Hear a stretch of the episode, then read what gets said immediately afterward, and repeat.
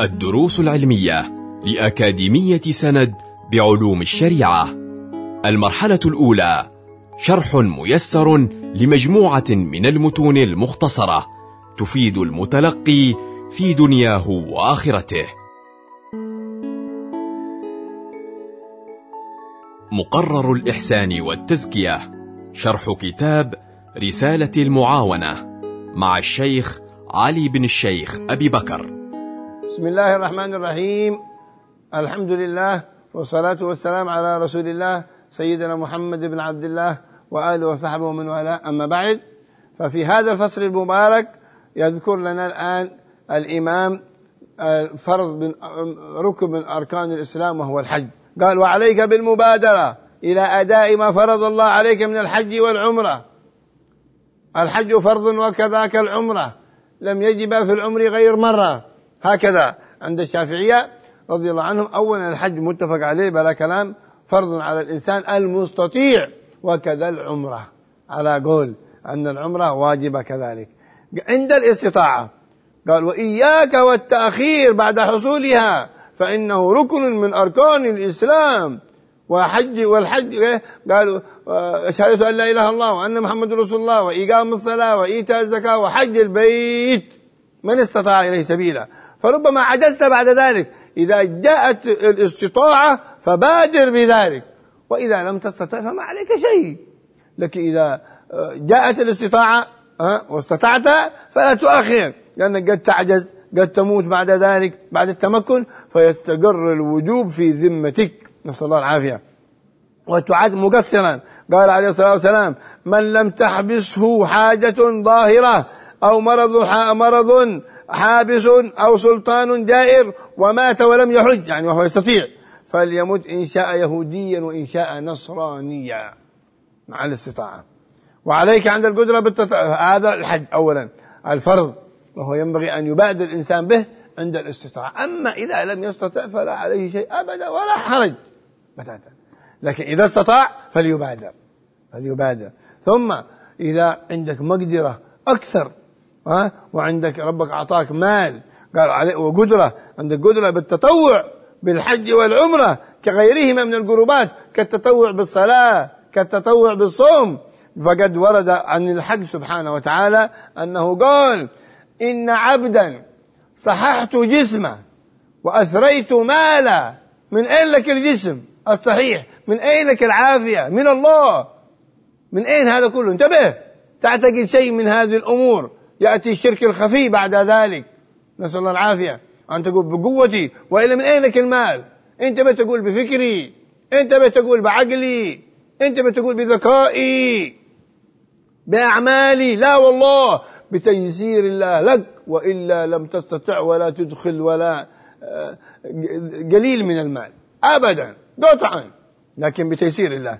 قال إذا قال إن عبدا صححت جسمه وأثريت ماله تأتي عليه خمسة أعوام ولا يغدو علي لعبد سوء. الحديث بمعناه قال الحديث صحيح أخرجه ابن حبان في فضل الحج والعمرة. فينبغي للإنسان إذا يسر الله أمره وأعطاه المال والصحة والعافية أن لا يتمر عليه خمسة أعوام إلا ويحج وإلا فقد وكر الله ببيته الحرام من يحجه من غير الإنس من الملائكة وغيرهم كل عام أكثر ممن يرون بالعين المجردة. نعم. قال وعليك عند إرادتك المسير إذا عزمت على الحج أو العمرة بتعلم الواجبات والسنن والأذكار وبتعلم أدلة القبلة ورخص السفر وآداب السفر لأن السفر يسفر يظهر يسفر عن أخلاق الرجال فلا يختبر الإنسان إلا بالأسفار. كيف آدابه كيف صبره كيف كرمه كيف إنفاقه كيف أخلاقه هكذا. وإما تشوفه بعض الساعات أو تلتقي أنت وإياه في العمل أو لحظات قليل ويضحك لك وتضحك له ويبتسم لك وتبتسم له. فهذا شيء ممكن حتى قد يكون من باب التمثيل والعياذ بالله.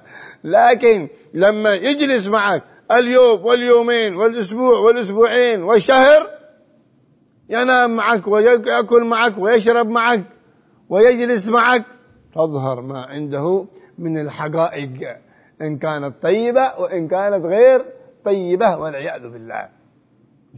فإذا أردت أن تحكم على شخص فلا تحكم بمجرد اللقاء أو بمجرد ساعة ساعتين. هل سافرت معه؟ هل بعت واشتريت معه؟ هذه الشيئين من أقوى الأسباب التي تظهر الإنسان على حقيقته. السفر والبيع والشراء. ليه؟ البيع والشراء يدلك على كيف كلامه أخلاقه صبره ولا بخيل. شديد. أوه ما في فايدة ما عنده أخلاق هذا. ما عنده أخلاق. فهذا البيع والشراء يظهر الإنسان على حقيقته. السفر تظهر يظهر الإنسان على حقيقته. فبعد ذلك ممكن تحكم عليه بكثرة المجالسة في السفر أو بكثرة البيع والشراء معه. تعلم. إذا أراد أردت أن تحج تعلم واجبات الحج وسننه والحمد لله في كثير من البلدان وفي أمثال هذه البلاد. يعملوا قبل الحج دورة خاصة للحجاج وللمعتمرين بل ينظموها تنظيم وترتيب قوي جدا فيها فيها بل حتى بالصور يأتوا بصورة الكعبة وغيرها كيف الطواف كيفية السعي كيف تقبيل الحجر الأسود إن استطاع الإنسان والذهاب إلى عرفات والنية ولبس الإحرام ومحرمات الإحرام إلى غير ذلك حتى تذهب مع تصور صحيح واضح جدا ها ما تنتهي من هذه الدورة أو أمثالها إلا وكأنك قد حجيت ها واعتمرت. فلا تستشكل أشياء كثيرة بعد ذلك. وما يقال في الأذكار في الطواف في السعي في ركعتي الطواف في الذهاب إلى منى في الوقوف بمشعر الحرام في إلى زيارة الحبيب صلى الله عليه وآله وصحبه وغير ذلك كما بيذكرها الآن. ولا تجعل قصدك الحج مشتركا بينه وبين التجارة. انتبه. كما يقول كثير من الايه كثير من العوام حج وبيع مسابح. يذهب إلى الحج ويبيع أشياء. لا تجه إن تيسر لك شيء من غير عفوي من غير ترتيب فلا بأس. لكن لا تقصد أنه هذا نذهب إلى الحج فرصة في تجارة في كذا في كذا فلا ينبغي. لا ينبغي. ليس في شيء من الحرمة. لكن لا, لا ينبغي أن يكون هكذا الإنسان. بل ينبغي أن لا يصحبك في من متاع الدنيا إلا ما تقصد إنفاقه. الله أكبر. في مدة سفرك. وهي من أعظم النفقة. أن ينفق الإنسان في مسيره للحج على من معه. ولو تصفحنا سير كثير من العلماء والأولياء لكانوا يأخذون مجموعة معهم يحجون بهم. وينفقون نفقات من لا يخشى الفقر؟ أبدا.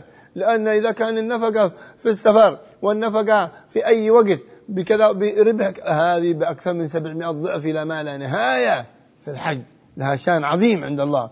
وإن كان ولا بد فاجتنب أخذ ما يشغلك عن أداء المناسك. لا بد بتجيب لك شيء من البيع والشراء حتى تسدد شيء من النفقات وغيرها. فلا تنشغل عن آداب الحج وأسرار الحج وسنن الحج وواجبات فضلا عن واجبات الحج على وجهها وتعظيم شعائر الله كما ينبغي. هذا بالنسبة للحج. ثم إذا يسر الله لك وانتهيت من وأطال عمرك وانتهيت من الحج فلا تغفل عن زيارة النبي صلى الله عليه وسلم الذي دلك على الحج. كيف تحج؟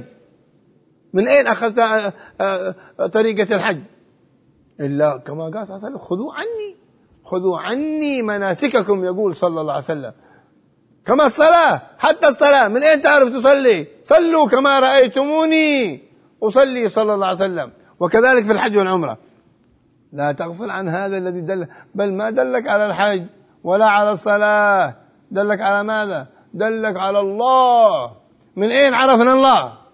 لا عرفنا الله بفكرنا ولا بعقولنا. ما اهتدينا إلى الله بعقولنا بل برسول الله. صلى الله عليه وسلم. هو الذي دلنا على الله. هو المرسول من عند الله. صلوات ربي وسلام عليه. اللهم لولا أنت ما اهتدينا ولا تصدقنا ولا صلينا. نعم إن كان عائد على الحج وإن كان عائد على رسوله صلى الله عليه وسلم. فلا عرفنا الله إلا برسول الله. ولا عرفنا ولا بل لا يقبل الإيمان منا إلا بالتصديق برسول الله. صلى الله عليه وآله وسلم لا تقبل لا إله إلا الله إلا بمحمد رسول الله. وعليك بزيارة رسول الله صلى الله عليه وسلم فإن الأنبياء في قبورهم أحياء كما جاء عنه صلى الله عليه وسلم. فإن زيارته عليه الصلاة والسلام بعد وفاته كزيارته في حياته. وهو صلوات ربي وسلامه عليه حي في قبره. وكذا سائر الأنبياء. قال صلى الله عليه وسلم الأنبياء أحيا في قبورهم يصلون. الأحيا في قبورهم يصلون.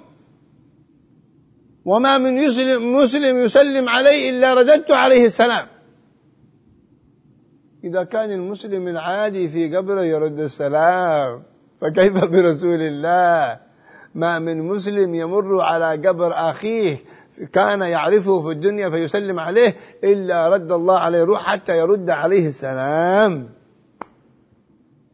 فكيف برسول الله صلى الله عليه وآله وصحبه وسلم؟ فمن في القبور يسمعون عموما حتى الكافرين إلا أنهم لا يستطيعون الجواب كما في البخاري وغيره. أما بعد غزوة بدر ذهب رسول الله وشد رحله إلى أين يذهب؟ فإذا هو يذهب إلى القليب صلوات ربي وسلامه عليه. القليب الذي دفن فيه من؟ الذي آه، آه، رمى فيه من مات من الكافرين كأبو جهل وعتبة وغيره. وقال يا فل ناداهم بأسمائهم يا فلان ابن فلان يا فلان ابن فلان يا فلان ابن قال سيدنا عمر يا رسول الله كيف تجيبه تسلم آه، تخاطبهم وقد جيفوا أو أنهم قال إنهم لأسمع منكم.